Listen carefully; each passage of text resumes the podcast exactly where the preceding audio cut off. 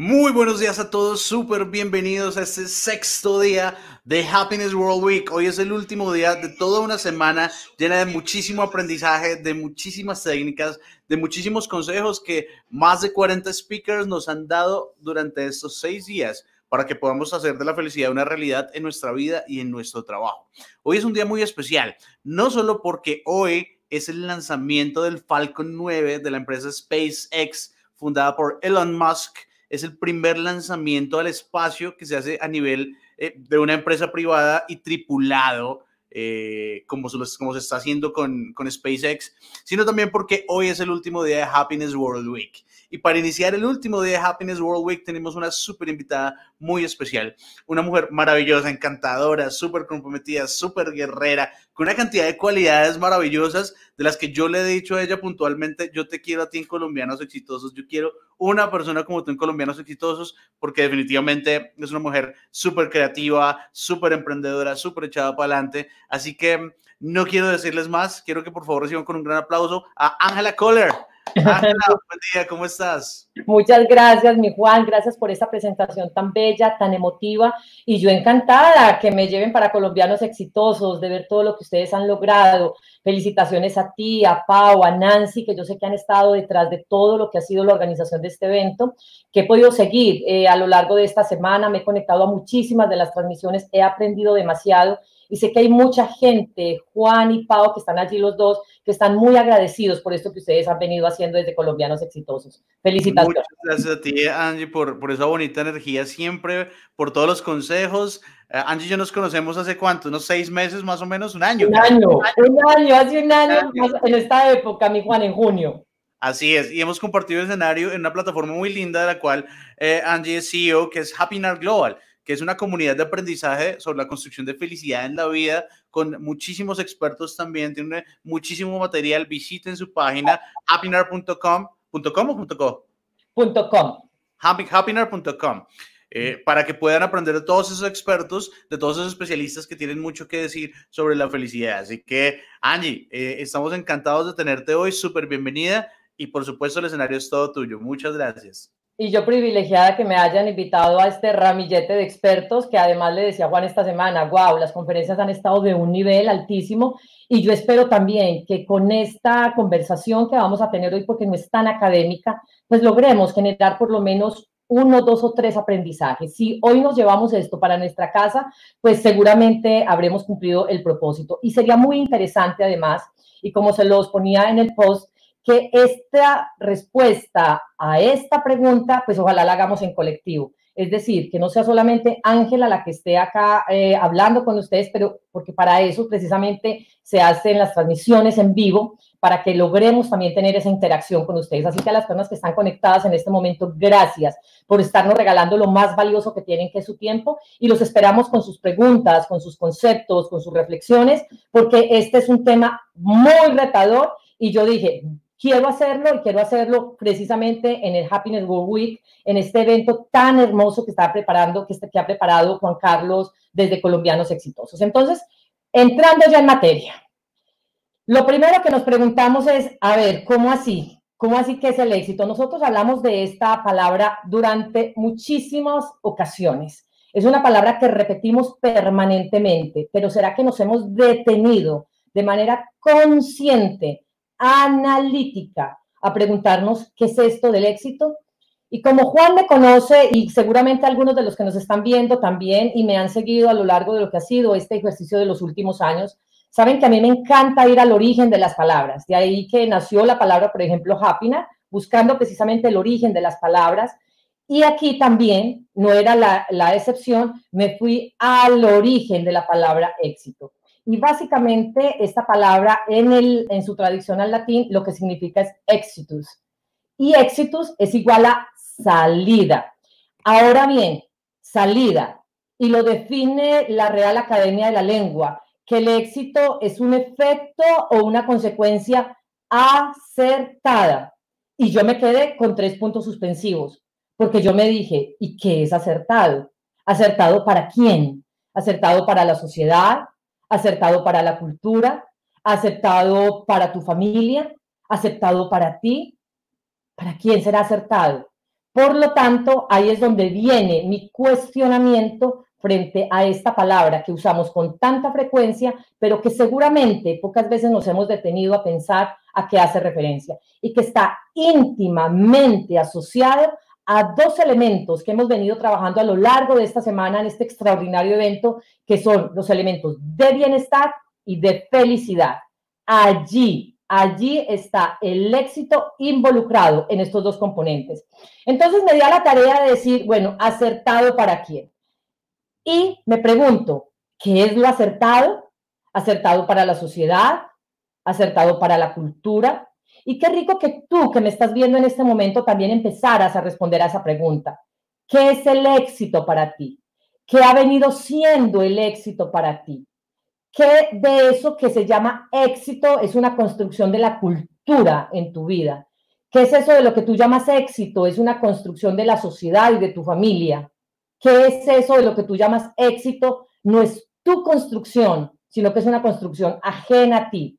Y tú en últimas estás respondiendo a ese éxito más por los parámetros externos que por un deseo innato, por una necesidad o por un deseo genuino interno. Así que aquí los dejo como con ese panorama de entrada que ya, ya, ya es bastante desafiante porque nos pone en esa, en incongruencia. ¿Acertado para quién? Fue la pregunta que yo me hice cuando lo leí, leí el significado de la Real Academia de la Lengua.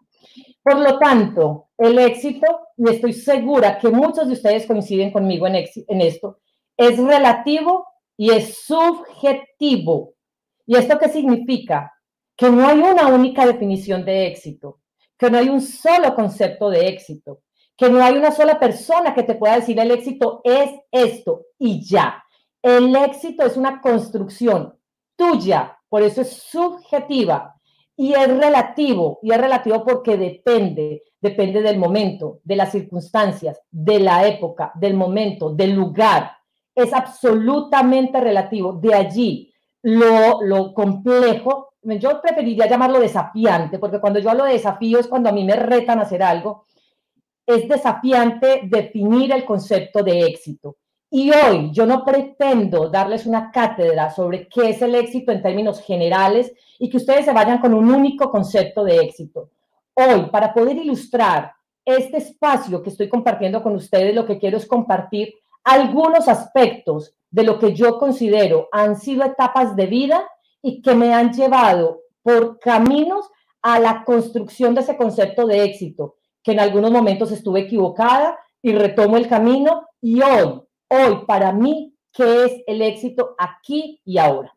Y para esto, entonces, yo tengo que decirles que evidentemente el éxito está condicionado por nuestra historia. Y esa palabra es muy importante porque nosotros si bien, y como lo dice el doctor Joy Dispensa, nosotros tenemos entre 70 mil y 60 mil pensamientos al día, y muchos de estos pensamientos están asociados a, a, situaciones del pasado. Cuando nos quedamos anclados en situaciones del pasado tristes, dolorosas, que nos abruman, pues seguramente estamos construyendo una historia no muy agradable para nuestra vida. Pero cuando logramos reconocer en ese pasado, en esa historia, situaciones que nos permiten hoy estar mejor, hagámoslo. Por eso, mi interés en que ustedes también puedan, puedan hacer una trazabilidad de ese concepto de éxito a lo largo de lo que ha sido su historia, sin victimizarnos, sin, sin, sin estar acá en un estado de tristeza o de depresión, simplemente mirando las cosas externamente, cómo pasaron, cómo ocurrieron, pero miremos cómo ha ido cambiando y cómo inclusive ha ido evolucionando ese concepto de éxito que tú y yo hemos tenido a lo largo de la historia. Y por eso la mejor manera de compartirles qué es el éxito es a través de historias. Pero primero voy a hablarles de cinco palabras que para mí son fundamentales a lo largo de esta construcción. Y las cinco palabras, así como la palabra éxito, también comienzan con EX. La existencia, la exigencia, la excelencia, la experiencia y lo extraordinario. Cinco palabras que han marcado mi vida cuando de hablar de éxito se trata. Existir, exigirme, ser excelente, tener una buena experiencia y ser finalmente extraordinaria. Estas cinco palabras son las que nos van a acompañar en este recorrido histórico para que logremos descubrir entre tú y yo qué es esta palabra, que es tan sencilla, pero a la vez tan compleja, que se llama éxito. Muy bien, y voy entonces a empezar con esta primera, que es la existencia. ¿Cómo es que yo asocio éxito a existencia?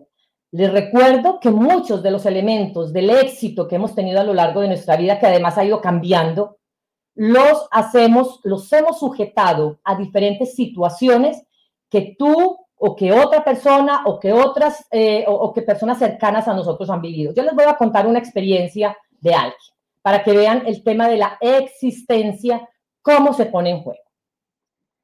Perder a un ser querido es una de las situaciones más complejas de la vida.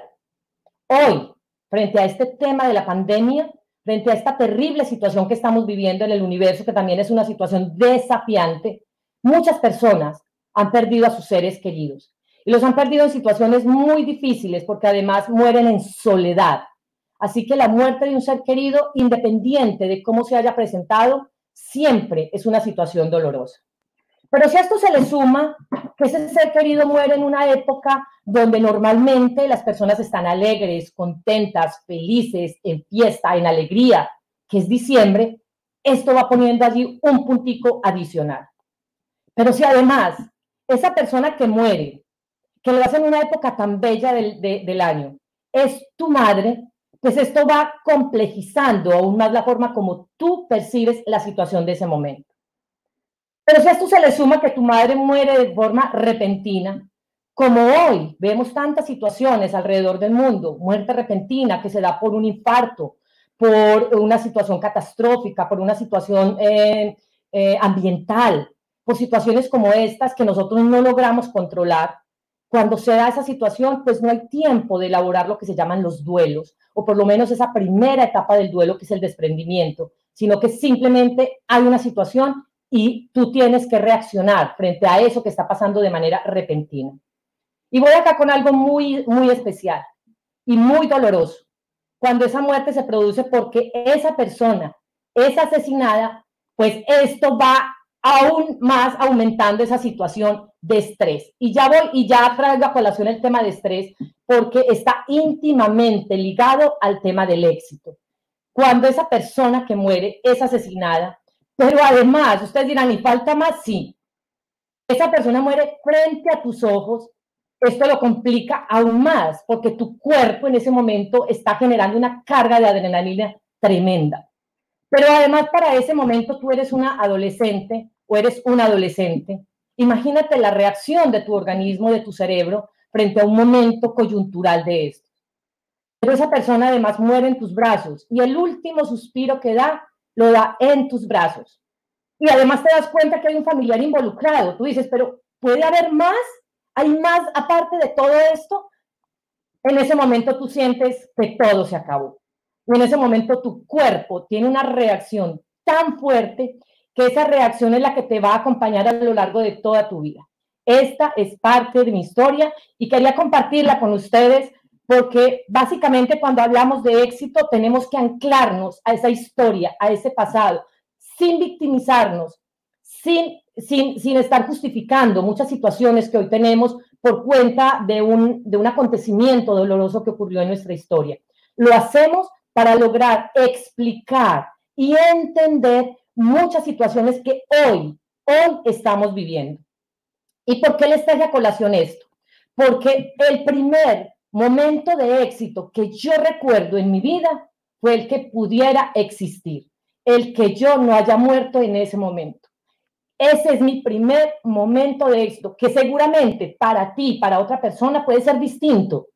Te invito a que reconozcas cuáles han sido esos momentos que en psicología, yo soy psicóloga y lo llamamos quiebres. ¿Cuáles han sido esos momentos de quiebres? Y allí, ¿cómo asociabas tú el éxito? Uno dirá, pero ¿puede haber éxito en medio de una tragedia? Sí, aún en medio de tragedias, aún en medio de lo que estamos viviendo hoy por este confinamiento y por esta situación de orden global, también podemos tener momentos de éxito. Mi primer momento de éxito lo defino como el hecho de poder seguir existiendo y como lo decía un libro que leí recientemente, dejaron la semilla.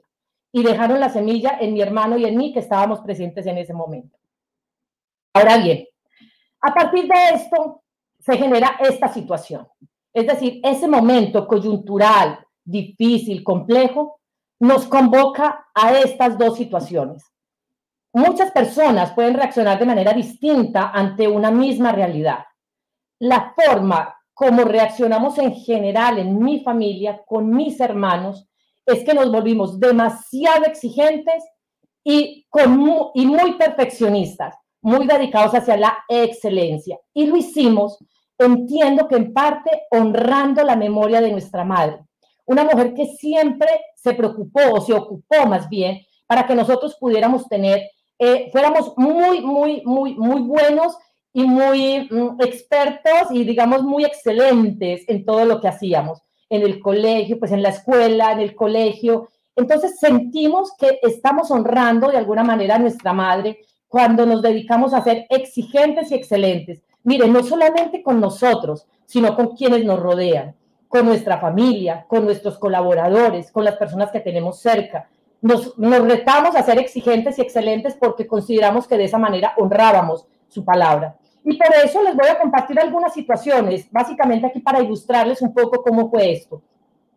La mejor bachiller del colegio. ¿Y por qué me convertí en la mejor bachiller del colegio? Les cuento una pequeña anécdota. Mi papá, y como mi mamá tenía una tienda, que allá fue donde ella murió, mi padre se quedó, eh, se ocupó de la tienda que tenía mi madre y el colegio donde nosotros estudiábamos quedaba fuera de nuestro municipio, que son, son en Antioquia, estoy hablando de Colombia, que es mi, mi, mi país de origen. Y la única manera para que a ti como adolescente te entregaran las notas y tu padre o tu madre o tu acudiente no tuviera que ir a reclamarlas, era que tú ocuparas el primer puesto. Entonces yo me dediqué a ocupar el primer puesto para que mi papá no tuviera que ir a reclamar mis notas y no tuviera que dejar la tienda sola, porque pues, si cerraba la tienda, ¿de qué íbamos nosotros a vivir? O sea, eso era una situación allí que nos, nos convocaba a un tema de éxito, de nuevo becada en la universidad, tuve la posibilidad de ser la mejor bachiller, de, una de las mejores bachilleres de Antioquia, entrar becada a la Universidad de Antioquia, una de las mejores universidades del país, la segunda mejor universidad del país, una universidad donde yo solo pagaba un dólar por semestre y básicamente era el costo de mi carnet, porque nunca tuve que pagar un costo de universidad.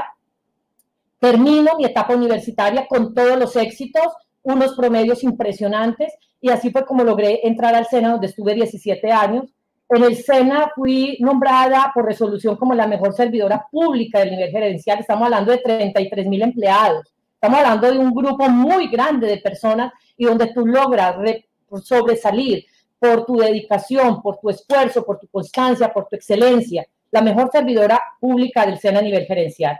Y luego, cuando me retiré del, del SENA, porque quise irme a explorar otras opciones fuera de Antioquia, me trasladé al Ministerio de Educación donde me ofrecieron un cargo como directora de cobertura y equidad y también varias veces encargada del viceministerio. Allí fui condecorada varias veces eh, por, por, los resultados que obtenía nuestra dirección, que era la más compleja, sigue siendo la más compleja de todo el ministerio y con un presupuesto muy abundante. Así que uno diría, Ángela, este es el éxito éxito académico, éxito laboral, éxito en reconocimiento, éxito en alcanzar tus metas. Este sería el éxito. Entonces uno podría fácilmente definir que el éxito es lo que tú estás viendo acá en este momento en pantalla. Y entonces hago esta gráfica para ilustrarles que frente a esto, tanta formación, maestrías, especializaciones, ascensos laborales, reconocimiento, libertad financiera, ese es el éxito. Pero en paralelo, y mire lo que va a aparecer acá en esta gráfica. En paralelo venía esto. Estrés, miedo, preocupación, frustración. Y entonces yo me pregunto, ¿ese es el éxito? Es decir, el éxito necesariamente tiene que venir acompañado de este tipo de situaciones. El éxito realmente entonces será esto. Y aquí voy a detenerme un momento para contarles neurológicamente qué es lo que pasa cuando estamos sometidos a esos niveles de estrés. Por eso la palabra estrés nos está acompañando durante este recorrido.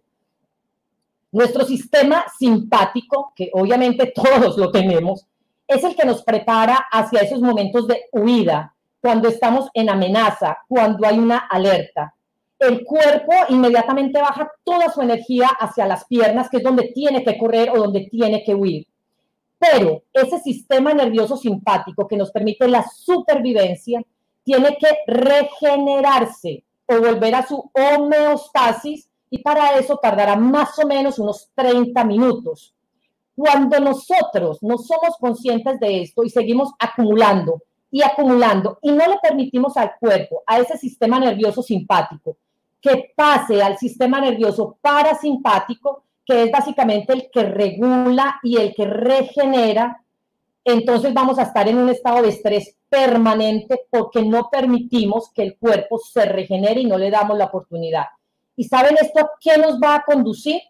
Nosotros podríamos vivir en un estado de emergencia permanente durante mucho tiempo, pero esto finalmente va a repercutir en que nos volvemos adictos a esa emoción. Y cuando hablo de adicto, tómelo literal, como cuando usted es adicto a la droga, cuando usted, cuando es adicto al cigarrillo, cuando usted es adicto al juego. Asimismo, nos volvemos adictos a las emociones que nos genera el estrés.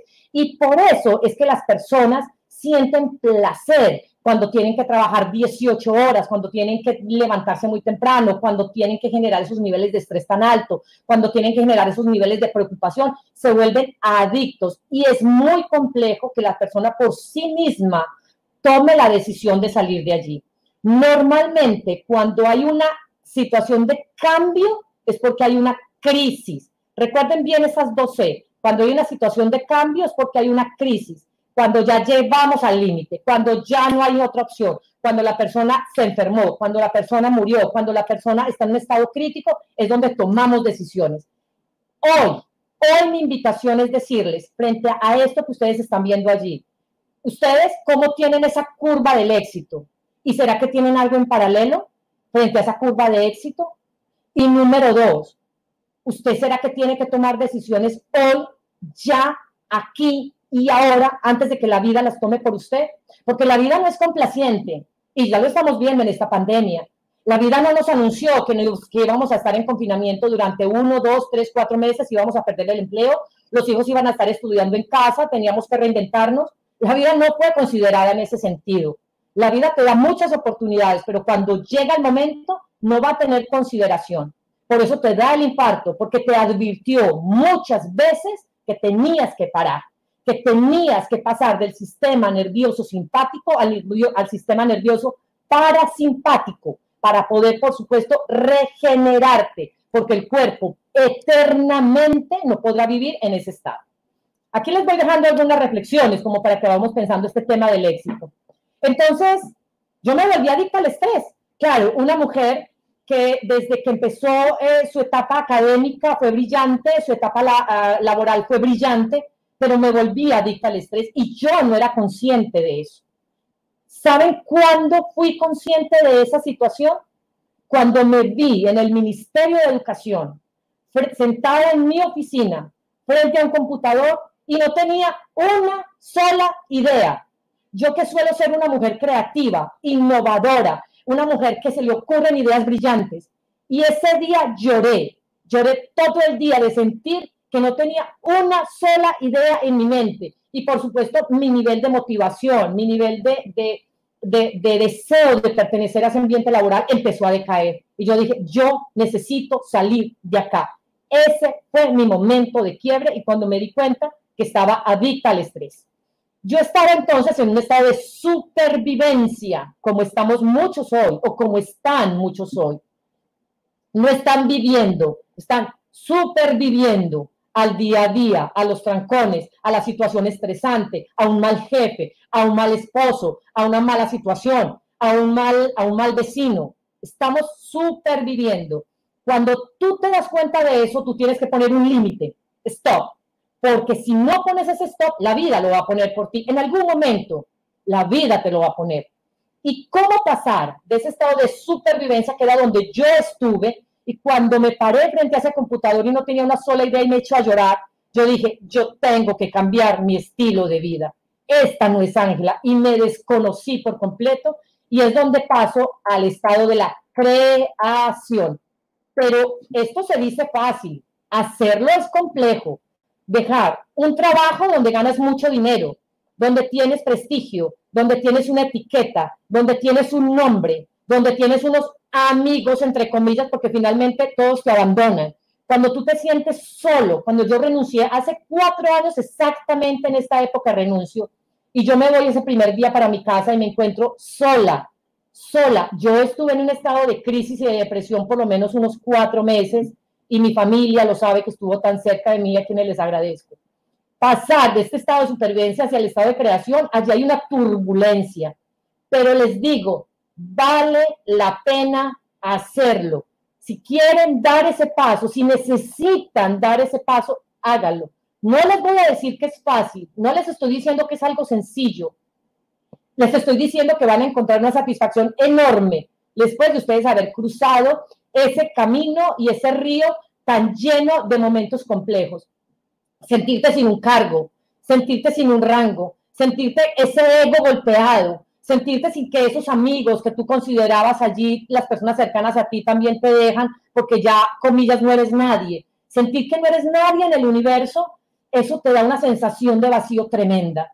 Pero cuando tú empiezas a reconocer que eso tiene sentido y que eso pasa para algo y no por algo, es donde tú vuelves a recuperarte y te paras con más fuerza. Por eso, es pasar de un estado de supervivencia a un estado de creación. Y aquí recupero de nuevo las palabras del doctor Joe Dispensa. Donde yo pongo mi atención, pongo mi energía. Y mi energía es finita. Mi energía no es total. Mi energía no es abundante y mi energía no es infinita. Por eso, ¿a qué? ¿A qué tú hoy le estás prestando atención? ¿A una mala relación? ¿A una mala pareja? ¿A una mala, a un mal momento? a una situación que se presentó hace 30, 40 años en tu vida y todavía le estás poniendo energía, ¿a qué hoy le estás prestando esa energía? ¿A qué le estás dando esa atención? Ahí está la clave. nuestros pensamientos, ¿dónde se están orientando? Y por último, ya vamos con los últimos dos elementos para ir cerrando. La experiencia. Vamos a mirar ese cuarto elemento que me dejó. Entonces, renuncio al ministerio, cambio mi estilo de vida totalmente. Mire, fue un cambio de 180 grados. Y en medio de esa situación de incertidumbre, de vacío existencial, porque no tiene otro nombre, de sentirse frustrado, de sentir que todo lo que tú hiciste no valió la pena, que trabajaste muchas horas al día, pero eso para qué, si ya no eres reconocido. Viene ese señor llamado ego a entrar donde ti a decirte por acá en el oído, ya no eres nadie, mira dónde te dejaron, ya no tienes dinero, ya no tienes, ya no tienes eh, un, rango, ya no tienes una etiqueta. Me trasladé a este país, a Estados Unidos, buscando como, como algo, como, como encontrando, a ver, yo qué, iba, yo qué iba a hacer con mi vida. Y entré en algunos voluntariados, pero además aquí conocí a quien hoy es mi esposo y bendigo que haya tomado esa decisión de haber renunciado al ministerio, porque al conocer a mi esposo nos radicamos, mi esposo es un ciudadano de este país, nos radicamos acá en una ciudad hermosa que se llama San Petersburg, que estamos ubicados en la bahía de Tampa, en, Florida, y vivimos tan tranquilos, tan contentos, tan en equilibrio, que yo me he dedicado a lo que es mi pasión, que mi pasión es el servicio. Y eso fue lo que me permitió crear mi empresa, recuperar esa Ángela creativa, innovadora, alegre, dispuesta. Ahí volví nuevamente a ser yo transformo a través de esa empresa la vida de otros, por eso mi misión es el servicio. Hoy soy mucho más agradecida de lo que tengo y por supuesto, y más importante, vivo en bienestar. Eso es mi experiencia y por supuesto no será igual a la de todos ustedes. Por eso el concepto de éxito es un concepto absolutamente subjetivo. Y aquí viene lo extraordinario. Reconocerme más allá de un título o un cargo, ya eso hoy no tiene valor para mí. No tiene valor si yo tengo una maestría, tres, una especialización o tres, si soy profesional o no. Es reconocerme más allá de un título cargo. Y cuando tú logras emprender, ahí es donde yo me di cuenta de lo valioso. Porque cuando tú eres la directora del SENA o eres la directora en el ministerio y haces una llamada, ¿quién habla? Ángela, la directora. Pero aquí, ¿quién habla? Ángela. ¿Ángela qué? Ángela, Ángela, soy yo, Ángela, solo soy yo. Y cuando tú logras construir un proyecto en tu vida, no porque está respaldado en un título, en un cargo, en un nivel, mira, eso da una satisfacción tan grande que yo te reto a que lo hagas. Dos, vivir con lo básico. Yo me vine de Colombia y eché cuatro blue cinco camisetas y toda mi ropa de marca, zapatos, bolsos, todo quedó allá en Colombia. Hoy vivo con lo básico y vivo sin cargas, me quité un peso de encima. Vivir con lo básico es lo mejor, se lo recomiendo. Enfocar mi energía en servir, poner mi energía ahí. No en la situación que ocurrió con mi madre hace 30 años y para que la persona que hizo este hecho no, no, no, no tuvo, por ejemplo, cárcel. Uno diría, yo guardo rencor con esa persona. No, no, no, para nada. Solo traje ese hecho acá para ilustrar cómo el éxito va siendo condicionado por ciertas situaciones de vida, pero que tú tienes que poner unos límites y romper con esas situaciones. Crear y conectar, eso para mí es fundamental y si me están escuchando personas que me conocen, saben que esa es parte de mi misión. Y transformar mi vida, perdón que allí se me fue una de, y la vida de quienes me rodean. Y por último, ya con esto cierro, definirnos desde el propósito, desde la pasión y desde nuestro placer y desde lo que nos genera placer es lo más importante como la base de nuestra existencia. Mi propósito, servir. Mi pasión, la pedagogía, enseñar. Me encanta enseñar. Llevo, llevo, llevo la pedagogía en mi, en mi sangre. Y me encanta todo esto que estamos haciendo. Me encanta construir proyectos. Me encanta unir gente. Me encanta convocar personas. Me encanta hacer eventos. Hoy Hoy te dejo este mensaje. ¿Cuál es tu propósito? Defínelo en una palabra. ¿Cuál es tu pasión?